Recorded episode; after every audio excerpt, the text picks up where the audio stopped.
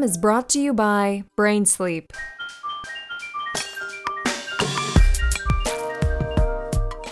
Hey, welcome to the greenhouse. シャウラです。今週も引き続きゲストは笹川ゆりさんです。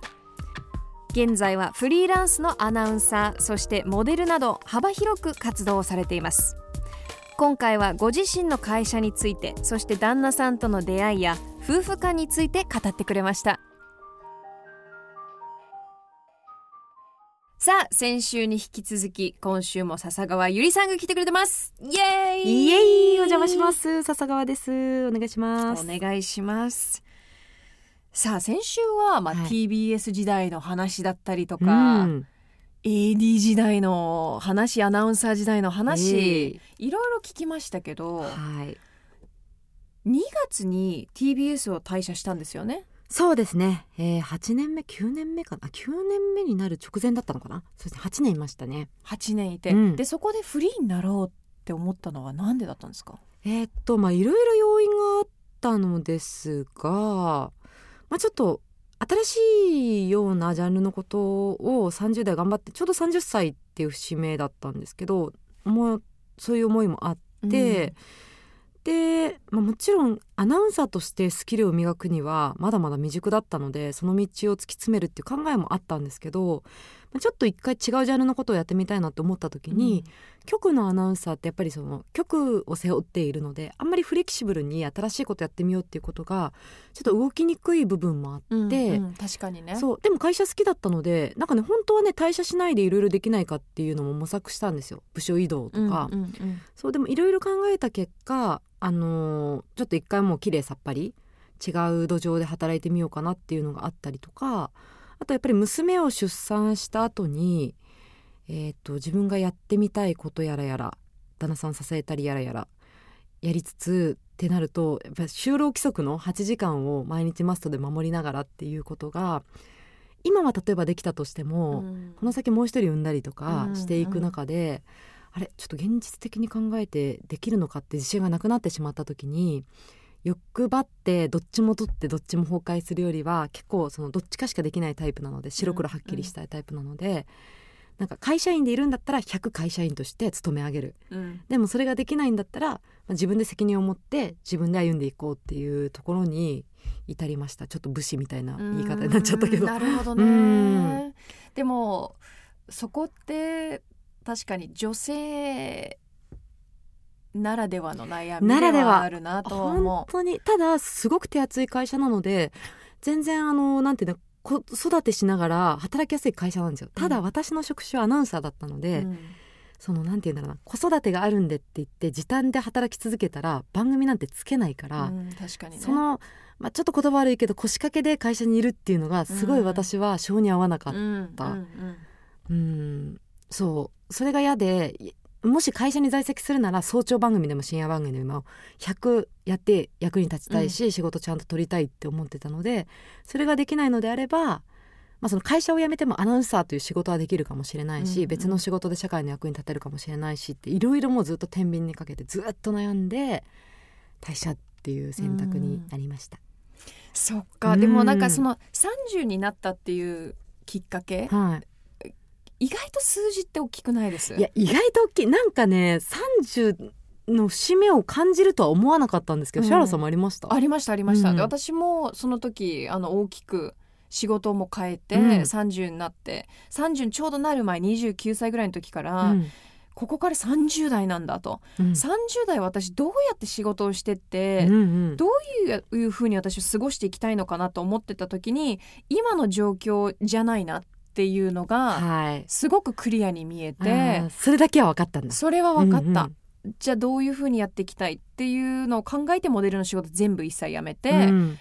ラジオとか伝える仕事がしたいんだなっていうので全部切り替えた一振気に。り切ったもんね。なるほだどからなんか意外となんか数字に私は振り回されないとか言ってる割にはめっちゃ振り回されてるなっていう。え。それはでも手放す怖さもあるじゃないですか。あるある。もちろんある。どうやってでもその時私もいろいろ悩んでてどうしようでもここで。こんなに大きく変化して仕事もなかったらとかうん。いろいろ悩んでた時にまあ、旦那さんともあの話しててどう思うみたいな、私はこうこうやろうと思うんだけどうまくいかなかったらどうしようかなとかって話してたらいやいやみたいな。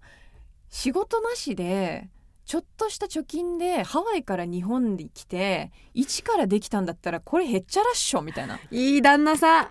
でたその時にあそっかもっと大変なこと私やってたかと思って、うん。それが力になったその言葉が。素。敵素敵。見てますねやっぱ隣にいる人はね。そう、うんでその言葉がパワーになってまた一からその失うっていう怖さは忘れなきゃいけないなと思って失うことは怖いけれども失うから手に入るものって絶対あるんだなっていう考え方に切り替えた。素敵だよシャウナ姉さん。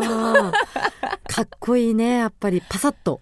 パサッともう行くしかない時ってあるよね、人生の中で。もうここはもうバシッと決めた。もうこれでやる。はい、どうにかやってく。っうん、ていうね、でも今その旦那様のエピソード聞いて思い出した思い出したというか、うん。あの私も今回その退社という決断をして、まあ、自分でいろいろやっていくって決めたのは完全に旦那さんのあのアドバイスというかあそう。あの20代まあ結構仕事後半悩んでたので、うん。ああじゃないこうじゃないって。そうなった時にじゃあ30代になって、えー、とこのままのキャリアを築いていくことに、えー、と不安は全くないんだよねとかそうヒアリングを毎日ー。夜な夜ななんかしてもらってあじゃあ30代どういう番組について何やりたいの？とか聞いてもらった時にあんまり言葉として私は出てこなくなってしまって。ってなったらあのその AD からアナウンサーにしてもらったっていう縁とか運とかいろいろ感じてると思うしなんか会社のもの好きだと思うけどじゃあ自分でなんかいよいよ歩み出してみるにはいい節目なんじゃないの？みたいな、うん。結構その開拓者であれみたいな精神なので夫が。なんか攻めろ攻めろみたいな、うん。人生攻めろ攻めろみたいな感じでうん。私逆にすごい現状維持が大好きな人間で、はいはい保はい。守的もう常に今と同じがいいっていう感じなんですよもともと私もでもそっち派。本当に。ルーティンが好き、そう。うん、だからずっと同じ人と働きたい人とか、うん。ずっと同じ環境でいたい人とか環境を変えたくない人なんですけど夫が真逆なんですよね性質として。であの産休を取ってその後復職して、まあ、退社っていう流れだったんですけどなんかその夫といる時間が長くなまあコロナとかもあって長くなっていろいろな考え方を聞いていたら、うんうん。結構こうちょっとずつなんかこう自分もそういう、うんちょっとうんあれチャレンジしてみたいかも人生一回きりだしみたいなそうね。感覚にはなってきましたね。えでもそれあのでもちろんね旦那さんは、あのフェンシングの太田裕樹さんなんですけど、まあ、アスリートのマインドっていうのも今ちょっと感じたけども、すごくいいパートナーじゃない？そうやって言ってくれうんそうでする、ね、確かに。でやっぱりなんか何でもなんかうんうんっていうよりもちょっとこうチャレンジしてくるお互いそこで話し合って、うん。じゃあお互いをもっとうまくいかせるにはどうどうすればいいのかっていうのが今すごい感じられたかそうらですね。ましてや私本当は、えっと、もう夫を支えるっていうことに終始してもいいなと思ってたんです。よそうなんだ。そうでもそしたらなんかそれをある日ポロッとな何気なく言ったら「えちょっと待って待って勘弁して勘弁して」みたいな。僕の その僕の人生支えるなんてえやめてやめてみたいな「いや君はもう君のそのうん。今までせっかくキャリアも歩んできたしこれからも頑張り続けた方が絶対人生なんて楽しいんだから、その人のために尽くすなんてやめてやめて」みたいな、そう。なんだ。絶対働いてた方が楽しいよって。最初はじゃあもうもしかしたらもう専業主婦というかもうプラス、そう今でまでのご縁でまあなんかオファーがあればうん。受けるくらいでもいいかなと思ってたんですけど、もう攻めろ人生攻めろっていうのとその自分の人生を歩んだ方が絶対に満足度高い人生を送れるからっていう一言にそう。すごいなんかすごい先まで見えてるね、あでも確かにねまあアスリートだったのもあって視野は広いなとは思います。えそもそもこれちょっと脱線するけど、はい。旦那さんとはどうやって出会ったの？えっとね旦那さんとはですね私が大学3年生の時に、うん私の一番仲いい女性の先輩の友達だったんですよ。うん。で、えっとまあ、みんなでご飯食べた時に初めて会って、うん。先で彼が輩が仲いい友達一目惚れだこれ絶対。どうかな？一目惚れしないわけないよ いやでもねなんか好いてくれご飯食べに行ってさ笹川さん来たらなんかもういやいやもう当時メダリストですからきっと綺麗な人周りにいっぱいいましたけど。あそっか。メダリストもうメダルを取ってたタえっとねイミングで、ロンドンあ北京で撮った後だあロンドンで撮った後か、はいはい、はい、だから私からしたらあ太田裕貴だみたいな。フェンシングみたいな。えーなんかテレビで見たことあるよみたいな感じだったんはいですけど、はいはいはいそうでもあのあの通りのなんかすごく好青年で、うん。あ本当にいい人なんだなうん。みたいな、でなんかあっちもあっちでまあなんだかこうちょっと好いてくれて、うん。ただなんて言うんだろう。先輩の友達えっ、と友達の後輩みたいな、はいはいはい、ずっとその関係値は変わらなくて。何年だろう。2人でご飯行ったのなんて出会ってから45年後ですね。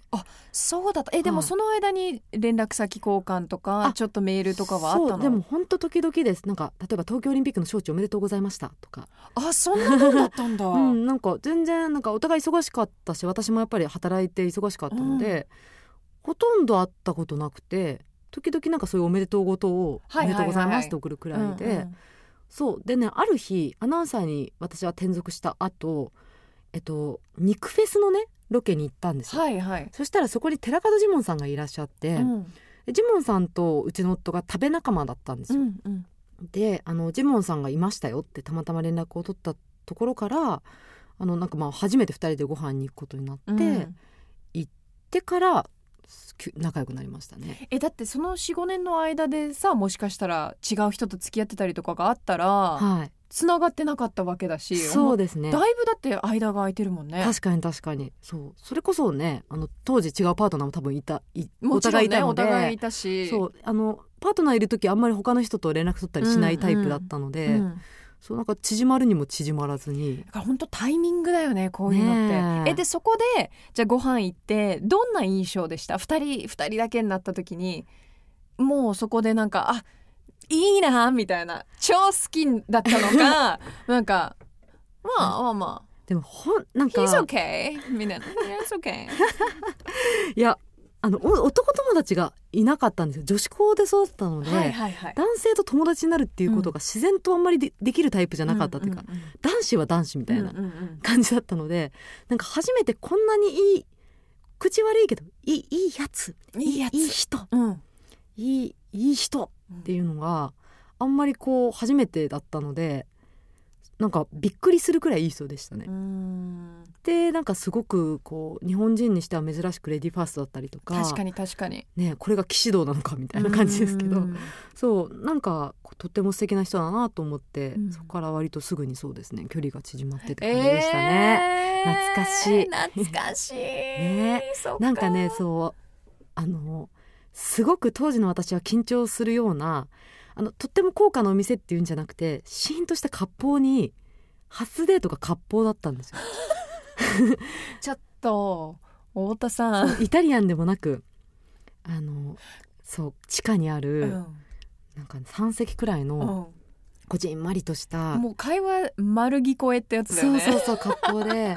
で店主の方もなんかお料理始めてさせていただきますってあ両手合わせておっしゃるような なんか始めますみたいな感じのところで、緊張するはずだったんですけど緊張しなかったみたいなこう穏やかなはあ、ねえ感じでしたよ。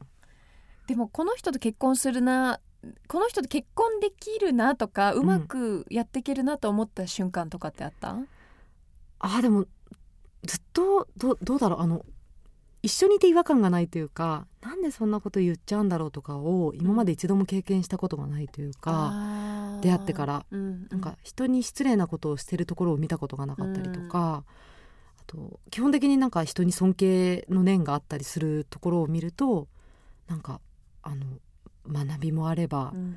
なんか自分ちっちゃい人間だなって日々思ったりもしますけど、あうん、なんか最初から違和感なかったですね。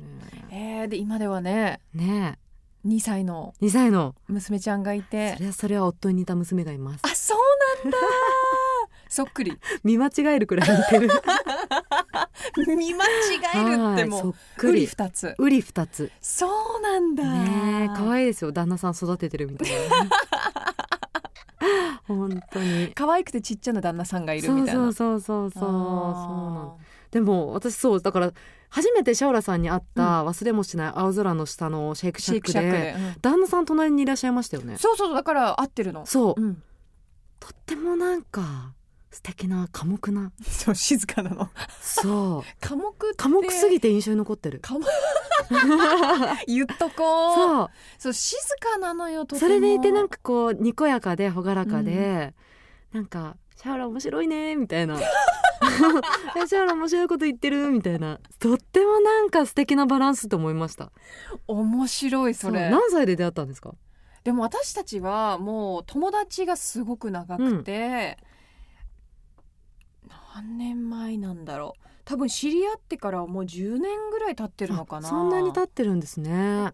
そう。で出会った時は私も付き合ってた人がいたし、全然そこで何かっていうのはなかったんだけどなんかグループでよく会ってた時になんか一緒に話すようになっちゃうっていうかん。自然と？自然とね。なんか合う、はい波長がね、うん、っていう感じはあってでまあその付き合ってた人とはうまくいかず、うん。でうまくいかないし常に喧嘩とかもしてるから、うん。そういう話をねグループ内でするじゃない、はい。ただなんかすごくかわいそうだと思ってたらしく、うん。私のことが。はい。だからよくそのあの連れ出してくれてた。なんかわざわざ一人じゃないように、うん。なんかグループでご飯行くけどなんか偶然みたいな。あみんなでなんかご飯行くんだけど来る？みたいな。優しい。でも実はそれは来てくれるだろうなと思ってセットアップしてくれてたり、うん。でそこでなんか下心とかも全く私も感じなかったし、うん。なんか「ねえシャウラ」みたいな感じも全然なかったしただ単にもう友達優しい人だなっていうのが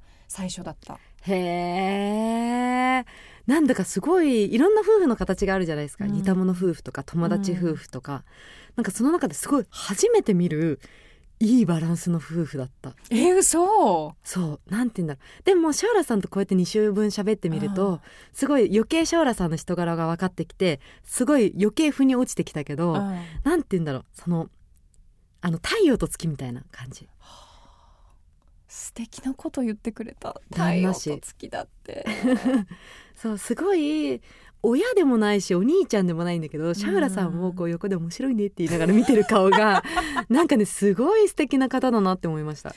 いやでも本当にありがたいですよ。うんねなんかなかなかなんか出会いだからそうだね何ともできない部分があるけど本当に出会えて感謝だなって思う。んなんかあれとかよく受けないですか？その結婚相談とか恋愛相談とかなんかラジオだったり、うん。インスタグラムだったりで相談が時々来るんですけど、どうやって決めるんですかとかどういう人がいいんですかとかそういうばちょっと漠然と大きい質問になっちゃいますけどそれってすごい返すの難しいじゃないですか？難しいね。その方のことを知ってたらうん。いいアドバイスができるかもしれないけど、うんうん確かに。そういうのってなんて返します？でも私は基本的にもう結婚ってなると信頼がうん。信頼がもう第一に入ってくる。なるほど。どれだけその人のことを信頼できるか、うん。でそれがもう友達の時から一番信頼できる人だなってもう自然となってて。へえ素敵。なんだろうな不思議。うん。不思議だけど信頼。100%信頼。もう信頼がないと全てがなくなるって思っちゃうぐらい、うん。それは間違いないわ。うん。結婚生活で親とかなんか「ん?」とかちょっとでもなり始めるとそうそうそうなんか全てが疑わしくなってしまうんだろうなとは思いますよね。ねえそれはわかるな。なんだろうね。あとでもお互いのリスペクト私それ結構言うかも。なんかお互いね、うんだから自分は相手のことをリスペクトするだけではなくやっぱ向こうもちゃんとこっちのやってることを見てくれて、うんなんだろうななんかえちゃんと向き合ってくれてる感じ、はいはい。うん。なんか興味とかリスペクトがないとおそらくお腹鳴ったね。可愛いお腹の音がしました。お互い、ね、ごめんなさい。結構お腹空いてる時間に突入すみませんすみません。そうね。いい話の時になるんだよもう本当に。わかります。そうそうそう,、うんうんうん。リスペクト大事かも。リスペクトうねん。だからなんかあの夫婦円満に生かせるコツはとか言っていろいろなんか雑誌とかでも特集とかあるじゃないですか。なんかそれでいろんな意見があれどなんて言うんだろうそのリスペクトを持ってもらうために頑張るっていうとちょっと話が違うんですけど、うん。それでもなんて言うんだろうなそのな何かを頑張っていることによって相手が自然とリスペクトできる。それはなんか別に家事でもいいし、うん。子育てでも仕事じゃなくてもういいんですけど、うんあときちんと自分に自負を持って頑張っているっていう姿勢を崩さないことは結構お互いのその尊敬につながる気がするので、何かを頑張って習い事でも何でもいいけど、うんうん頑張るって結構その大事怠けすぎないというか、んんうん。わかるわかる。そうだよね、うわでもなんかいい話聞けたな、ねえこちらこそですよ。素晴らしい。はい。素敵な夫婦ですね。いやねお互い結婚4年目ですからね。そうなの、ね。そうなのそうなの。ねえ。えでもそのお子さんが生まれてちょっと夫婦間とか変わったりした？あ変わるは変わりますね、うん。やっぱり議題はほとんど子供になりますし、うん。それでも子供がいない間はなんかお互いの仕事のこととか前と変わらずに喋ってますけどやっぱりねあのうち最初娘はあの海外方式で別で寝かせようとしてたんですけど、うんうん。ある日娘が一緒に寝ようみたいな素振りをしてきて、うん。寝た日からうん。もう絶対に真ん中にいないと嫌だっていう風になってしまってしかもあのどういう気持ちかわかんないんですけど私がふざけてパパと肩とか組むじゃないですか、旦那さんと。うん。そうすると「ノー!」とか言って間に割って入ってきてドンって座るんですよ。かわいい。そう。私？みたいな。そうそれがママへの嫉妬なのかか。パパへの嫉妬なのかはまだよくわからないんですけど多分パパへの嫉妬っぽくて あのママは私のみたいな、うんはいはいはいはい、はい感じらしくて可愛いので、うん。まあ、これはこれで本当ねあの子供がいないもいないで幸せでずっとねもしかしたらラブラブにいけるかもしれないし、うん。子供がいたらいたでちょっと家族感出ちゃうけど、まあ、それはそれで幸せかもしれないし、うん。まあ、なんかちょっと質の違う幸せっていうか、うんうん。ほっこり系の幸せを今、まあ、娘がまだ生まれたばかりなので感じてる日々ですね。いやー素敵。うん。うん。そう。面白いですよね子供ってね。なんかね見るものが全て初めてだから、そうですね。うんそう。そこでなんか大切にしてるものとかあります？子育てを始めて学んだことだったりとか、いやでも本当日々が学びで、うん。なんかやっぱ命を育てるってちょっとやそっとのなんか出来心でしちゃいけないなとは思ってて、あのななんでしょうね。娘が今ちょうどイヤイヤ期っていうものに突入したんですけど、あ2歳だもんね。そうなんですよ。あの英語で terrible twos って言うんですよ、えー、テレボチューズ terrible twos だから2歳は terrible もう最悪っていう、うん、モンスター。2歳モンスターみたいな役になるまかなさにモンスターですよ本当に、そう。だからなんかあのようまくいかないんですね子育てが、うん。そう。なかなかうまくいかなくて。自転車に乗せて毎朝あの保育園までむうん。送ってるんですけど、ママチャリで。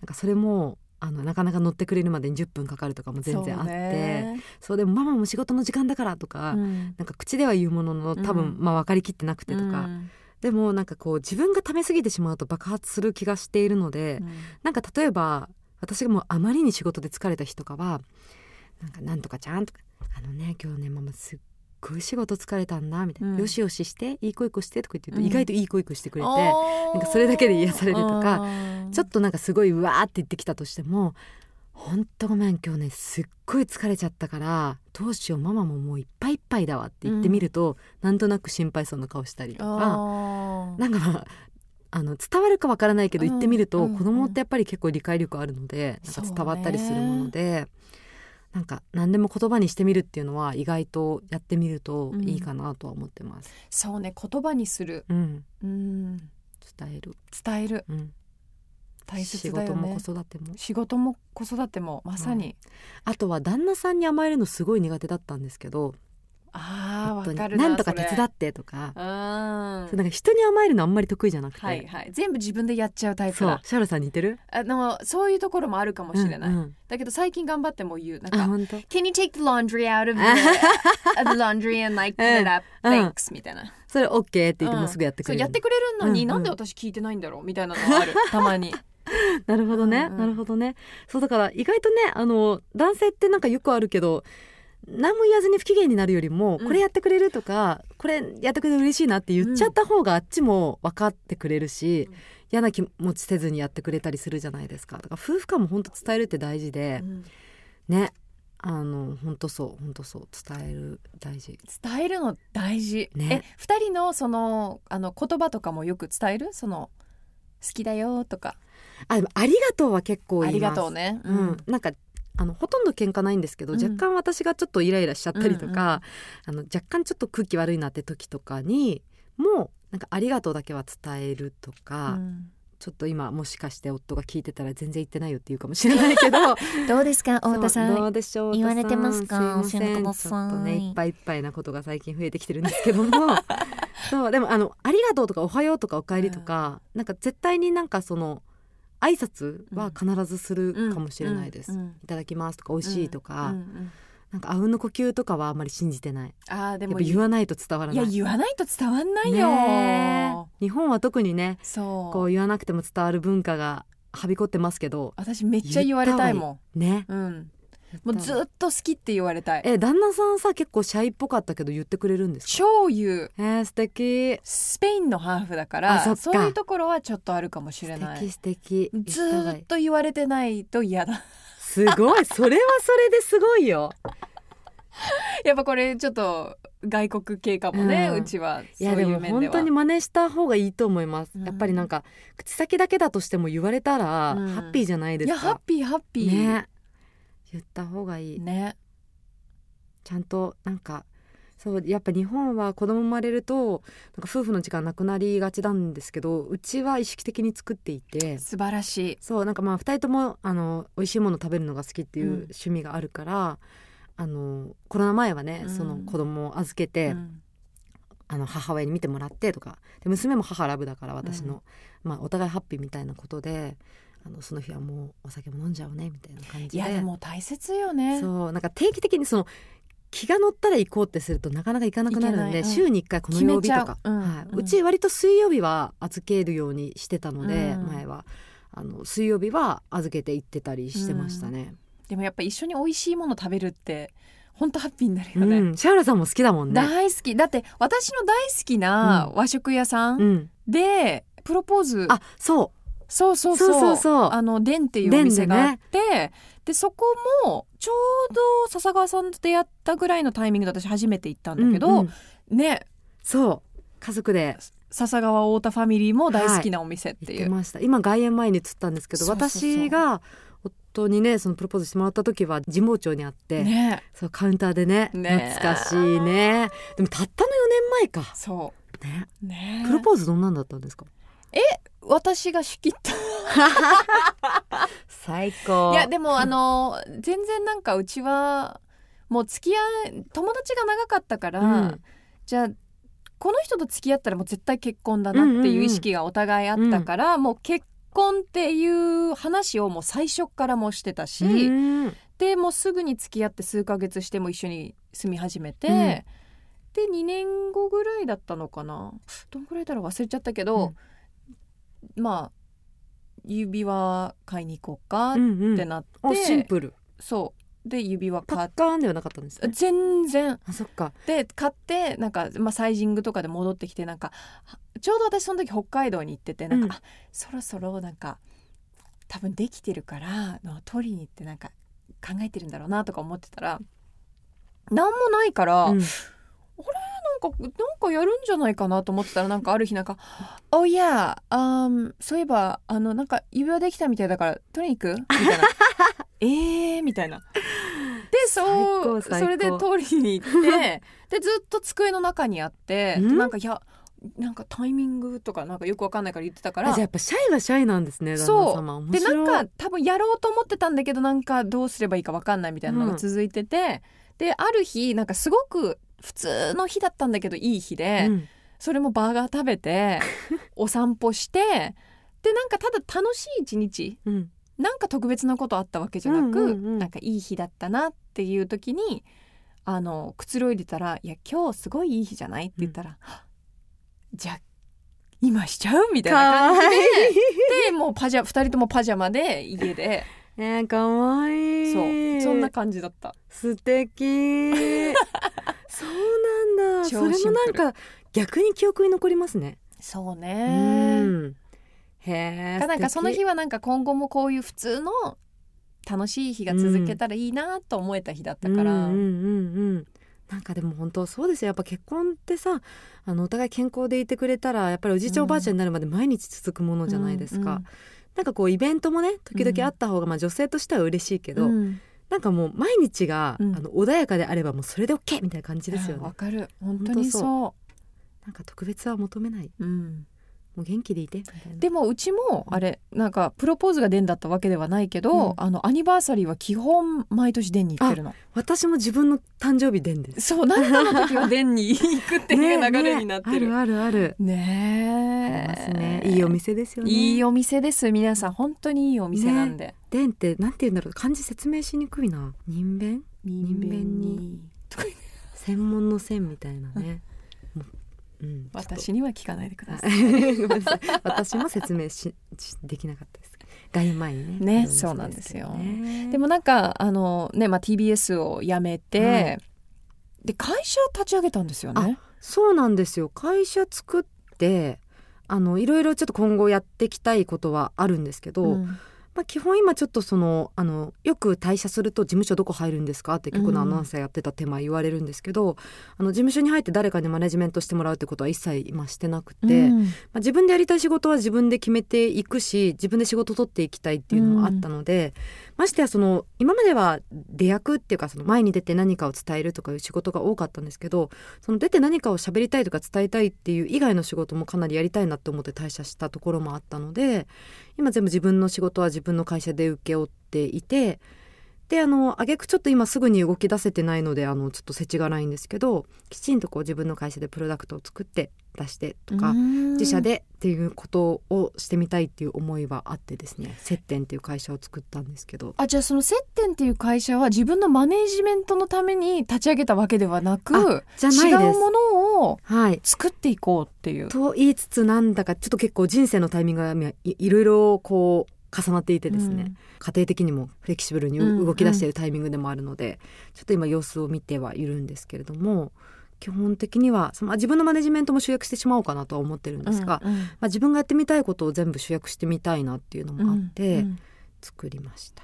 えじゃあマネージャーさんいないんだ。あマネージャーさんね夫のマネージャーさんにマネージャーしてもらってて今なるほど。そういうなんなんていうの自分が出る仕事のマネージャーは、はいはいはいあのお願いしてます。うんうん、なるほどね。はいそうなんですよ。そっかでも会社って立ち上げるのはもしかしたら簡単かもしれないけど、うん立ち上げた後にいろんなものがついてきて意外とやることが多かったりとか、ね。学びも多いんじゃないかなって思いますけど。学びも多いですね。ただ今そのなんて言うんだろう例えば何何とかでえっと商品を出したので売り上げが立ってここになんていうの何を割いてっていうよりは、うん。今ちょっと本当に自分が出る仕事しかできていないのであー自社で責任を持ったプロダクトを出すっていう展開になってくると、うん。本当になんて言うんだろう例えばクレームが入ってもとか、うんそういうクオリティを担保するとかいうので大大変になってくるとは思うんですけど今とりあえずでも商品を作ってみたいという思いがあって動かしてるのはあのオンワードのハッシュニュアンスっていうブランドがあるんですけど、EC 限定のブランドでプラスちょっとエシカル寄りな、うん。あの余剰生産はしないっていうようなブランドさんとこの1年うん。えっと、ものを作らせていただいていて洋服だったりとかエプロンだったりとか、うん。いろいろものを作っていたりあとちょうどコズメキッチンと今商品一緒に出したムーっていう皮脂とかを吸収してくれたりメイクのノリがとっても良くなるっていうような、すごいねマカロンみたいな可愛いコロンとした、うん。あの商品を発売するんですけど9月5日に、えっと、コスメキッチンの公式オンラインショップとかメイクアップキッチンなどで、えー先行発売。うん。で9月16日からコスメキッチンのお店に並ぶと。お超タイムリー。てか今日持ってくればよかった。なんで持ってこなかったんだショラさんに渡したかった。欲しいな、ね、あでも皮脂とかないから大丈夫。あるあるあるある。本当？スーパーあるから。今日隠れてるだけ。えーちょっともしあのお店などに寄った際はうん。チェケラしていただけたら嬉しチェいです。ケラチェケラなんかちょっとひとまず今そういう今までのご縁でつながるところとプロダクトを出すっていうのはやってるんですけど、うん。やっぱりそのなんか本当はね一番かっこいいのはじゃあこの事業のもう資金を集めてバーンって会社立ち上げてそこから走り出すっていうのがかっこいいと思ったんですけどちょっとその自分の性格上曲穴やりつつそっちの水面下の準備をやるっていう二足あのどっちも走らせるのが苦手だったので、まあ、それとりあえず退社してもう全部自分がフリーで動ける状態の土壌を作ってしまってから走り出すっていう形を取ったので、うんうんまあ、ここからいよいよ走り出しだなっていう感じはありますね。いやでも意外となんかかっこいいとかかっこよくないとかないと思うな。ね。うん、なんかもうそれをまずやめてそのはい。スタンスを作るっていうところがもう本当に大切、そうですね。でだ結構周りも今その30代前半とかだと会社辞めようかどうしようかとか、うん。フリーランスになるかどうかとか悩んでる方がいて、なんかシャウラさんがさそのハワイから日本にやってきた時もそうだったけど、うん。やっぱりなんかもう一回その新しい環境を作っちゃうっていう方が全部ことがついてくるというか、うん。どうしようどうしようってなってる時にいろいろ水面下で決めようとしても意外と物って動かなくて、うん。もう「はいやめましたバンはいじゃあここから走り出します」ってなってからの方が例えば協力者が現れたりとかなんかねあの物事ってついてくるもんだなって今回やってみてすごく思ったので、うん。何かこう環境を変えたいなって思ってる方は、まあ、もちろんそのね貯金がどうだとか不安もあると思うけどなんか一回もう思い切って環境を変えてしまうっていうことをすごくお勧めしたいなって今回の体験で思いました。いやわかるなそれ、うんでねわかるの。多分聞いてる人でもいや悩んでるけどでもこれを失っちゃうとかね。でもここのいいとこの部分は失いたくないんだよなとか。でこれって付き合ってる人とかもそうだと思うの、ううんまくいってないんだけど、でも失うのが嫌だとか、うんでそれってすごくもったいない考え方で、なんか人間だからどうしてもそういう考え方にはなると思うんだけど、はい。もう一からやるっていうね。絶対できるし変えてみると本当にやってよかったっうん。て思う日が絶対来る気がする。あとなんかこうこれやってみたいやってみたいって口で言える言う方はたくさんいらっしゃっても実際にやめちゃう方ってその中のパーセンテージで言うとめちゃめちゃ少ないと思って確なのでやめてしまって「はいやめました頑張りますのでよろしくお願いします」って言っちゃえばすごいなんか本当にこの人本気なんだと思って、なんか周りも協力したくなるっそうそうそう応援してくれるよ議なね。ねうん。だってこのねグリーンハウスレディオもうん。そうですよね、まさに始めてしまって。そうそう、ね、自分だってシャーラさん1から0からやったんでしょ？そうすごいですよね。でもずっとね考えてはいたんだよね、うん。2年ぐらいはポッドキャストやりたいなみたいな。でもうん。そのコンセプトとか実際にリアルにやっていくのは時間もかかるし、うんお金もかかるから、その腹をくくるまでっていうか、うん。まあでもちょっと時間かかったけどもうよしって決めた時にはもうすぐに全力で全部始めた感じ、うんうんうん。本当に行動あるのみですよね。本当ね人生一度だからやりたいことは、うんもう今しかないんだって本当に。ねなんかあれみたいだけど今でしょみたいな。でもまさにね本当にそうだよね、うん、本当にそう思います。だからなんか本当に私も結構20代後半キャリア悩んだのでなんかすごくあの共感できるんですけど今の会社になんかとかなんか本当にやりたいことじゃないことをやってるなって多分すごい多くの方がや思ってると思うので、どう転ぶか分かんないけど、うん。うん腹をくくってみたら意外とそう。大丈夫かもよ。あと意外となんかこれが怖いとか、うん。でもここでうまくいかなかったのが怖いとか、はい。意外と大丈夫なんだよね。そうですね。頭の中でこう大きくしていっちゃうけども、意外とやってみるとあっさりだったりとかね、とか大口叩きつつ私本当に決断するまでうじうじしてたので、うん。なんかね。でもうじうじっていうよりしっかり考えてるんじゃない、まあね言い方を変えればね、しっかり考えた上で行動をしてると。でもそれで自分一人では決断しきれなくてあのやったことがあってこれおすすめなんですけど例えばシャーラさんと私にとってまあ旦那さん夫が、まあ、近くで背中を押してくれるタイプだったので、まあ、それを一人とカウントしたら3人に自分が人生で最も信頼を寄せてる3人に相談するのがいいと思ってて。うんうん。じゃあ夫に「ちょっと30代でキャリア変えようと思ってるんだよね。絶対やってみた方がいいと思うよ」って言われて、うん。私あと50代の男性の方ですごいなんかいろいろ留学とかの支援をしてる方で、うん。なんか人のこう人生を今まで背中を押しまくってきたみたいな方に相談したりとか、あと自分の姉とか自分の親友とかなんかみんなその信頼する人全員が首を縦に振ったんですよ。絶対やってみた方がいいみたいな、うん。なんか悩んでたし、まあ、変えてみた方がいいと思うよって自分が信頼してる人が大丈夫って言ってくれるなら多分大丈夫だろういやそうね。それは大切。そう信頼する人のアドバイス、ね。うん。その中でもうなんか半分くらいの人が「いや今の会社いいんじゃない?」って言ってきたとしたらそれにも多分理由があると思うからその理由を聞いて天秤にかけるってことをした方がいいと思いますし、うん。ね、チャレンジチャレンジ。したいですね。勇気を振り絞る。振り絞る、瞬間は大切よね、うん。あるんだよ。こう人生で何回かはこう訪れた。今ちょっとこれやんなきゃいけないかな、うん。怖いけどこれ変えなきゃいけないなと思ってたら、絶対それやんなきゃいけないの、ねなんとなくの直感ってなんか大体自分の直感って合ってるもんですよね。そう。人生振り返るとね。そう。直感。直感。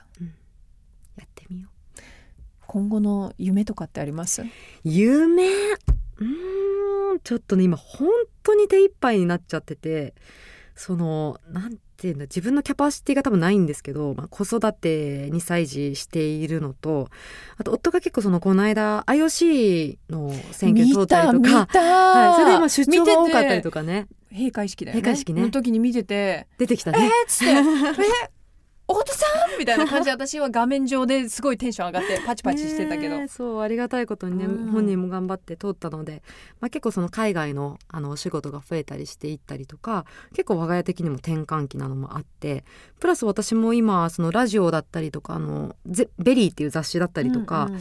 個人的にはまあ2月に退社2月末に退社してあ新しい仕事が今始まってうん。半年経ったところなので、え結構今そのなんて言うんだろう全部の仕事でこう新しく吸収していくことに結構いっぱいいっぱいになってる部分はあるのでひとまず大好きな現状維持ですかね。現状維持ね。現状維持。でもそれってすごくいい夢だと思うけどそうでね。すねただ本当にやってみたいことにまだ手を伸ばせてないので、うん。そういう自分でちゃんとゼロから作ってみるっていう、そっちにちょっと時間とか余力は割き割いていきたいなと思ってるので今ひとまずなんかバランスをとってるっていうか、うんうん。退社してみて今までのご縁だったり新しいご縁ですごいいろんな、ねありがたいことに仕事があのある中で今とりあえず全部やってるんですけど、うん。ここからちょっとバランスをとっていく時期だったりもするのかなっていうのもあって、うん。そう。ね。楽しみですね。うんはい。楽しみ。うん。でもなんかいいいいよね。今現状維持してでもやりたいことももうあるからそれにゆっくり向かっていくっていうのも。そうですね。でもねなんか345くらいでそのやりたいことに着手できたらいいかななんて言ってたら、うん。この間あのえっ、とねスタンド FM とか、ミスターチーズケーキをやってる中川綾太郎さんっていう、あのき起業家の方と対談する機会があって、うん。まあ友人でもあるんですけどあのねみたいなすごいマイルドな方なんですけど、あの4年後5年後にやろうなんて言言ってたらなんかもうそんなの理由付けだからもう明日始めてください でも起業家ってみんなそう言うよね。そうそうそうそうでもね起業家はね違うのよあなたたちは。でね思う。そう。そう。でもなんかそうやってわかるけどね鞭を打ってくれる人が近くにいるのはありがたいことだなと思いつつ、うんそうそうなんかとやかく理由を並べてないで、うん。まあ、やってみたいことがあるなら明日始めるくらいの気概を持っていた方がいいのかなとは思ってます。足踏みしてないでね。じゃあ明日始めるのね。え、うん、うん、うん、それはどうかな？始めたいという思いを持って。うんうんはい。でも思うって大切。ね、今回あれですよ声掛けいただいて結構感動してますけどやっぱりあのこれだけゆっくりゆったりなんか自分の話をすることもなかなかないですし、うんポッドキャストっていいですね。いいでしょ。すごい。わ聞きましたか皆さん。ポッドキャストっていいんですよ。いいですね。なんかこう本当にこう対峙できるというかね、うんしかもシャウラさんがさやりたいことちゃんとさやりきれるっていうか。う、んうんうん。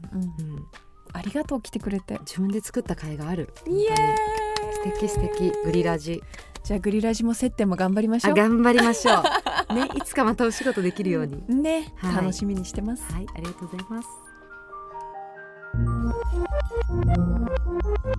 Greenhouse Radio. It's catnap time. 毎週ためになる睡眠情報をお届けしているキャットナップタイムのコーナーです。さあリスナーの皆さんからいただいた睡眠に関する質問や疑問をブレインスリープが解決してくれます今日紹介するのはツイッターハンドルスーパーソニックアンダーバー D5 さんからの質問ですいくら寝ても日中眠い。寝起きもすっきりしない。最近は睡眠ってこんなもんなのかなと思ってて諦め気味。どうしたらすっきり起きれるようになるんだろう。ということです。スーパーソニックさんありがとうございます。さあブレインスリープさんからのアドバイスが届いています。睡眠の質が悪いのかもしれません。家にいる時間が増えてから睡眠時間は長くなっていても睡眠の質が下がった人が多いというデータも出ています。朝起きて日光を浴びることで睡眠ホルモンであるメラトニンの分泌が抑制され睡眠欲求が抑えられ覚醒が進みます。また日光を浴びた15時間後にメラトニンが出るので夜も自然な眠気が期待できます。また朝食をとることもすっきり目覚めるためには有効です。特にしっかり噛むことと温かい食事はより脳が覚醒されますということです。スーパーソニックさんいかがですか？日光を浴びる。そして朝食を食べる。しっかり噛む。温かいものを食べる。できてますか？さあこのような感じでブレインスリープが皆さんの質問に答えてくれます。ハッシュタグシャウラのグリラジをつけてぜひツイートしてください。質問をくださった方の中から抽選で毎月1名の方にブレインスリープピローをプレゼントします。たくさんのメッセージお待ちしています。